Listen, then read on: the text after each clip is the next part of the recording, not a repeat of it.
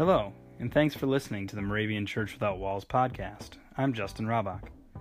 Today's episode of our Moravian Daily Text series features Mike Riess.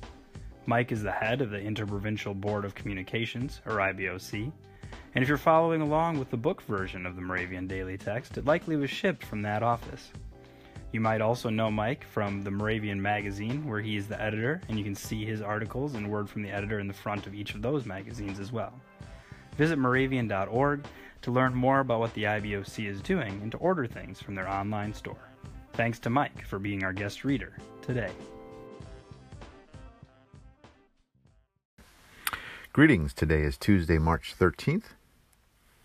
The assigned readings for today are Psalm 35, verses 19 through 28, Exodus chapter 19, verse 10 through chapter 20, verse 21, and Matthew 23, verses 23 through 32. The watchword for today Better is a dinner of vegetables where love is than a fatted ox and hatred with it. And that's from Proverbs 15, verse 17.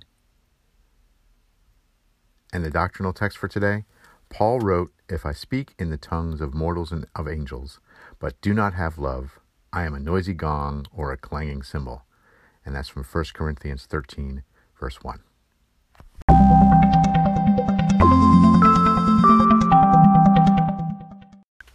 You know, the daily texts continue to delight me in how they speak to our faith as Moravian Christians. Today's texts help illustrate how we can see and know love, which is at the core of our Moravian tradition.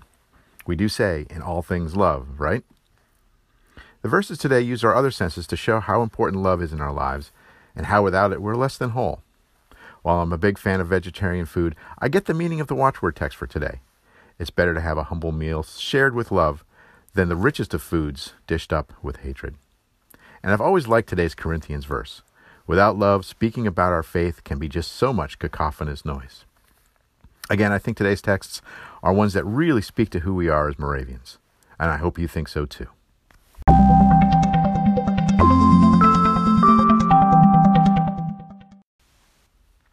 Let us pray. God, let your love ignite a fire to burn pure light within our hearts. May this light and love burn brightly today in our schools and homes, especially through the youngest among us. Thank you for the challenge of being your followers. Amen. Thanks for listening to MC 1457, The Lamb.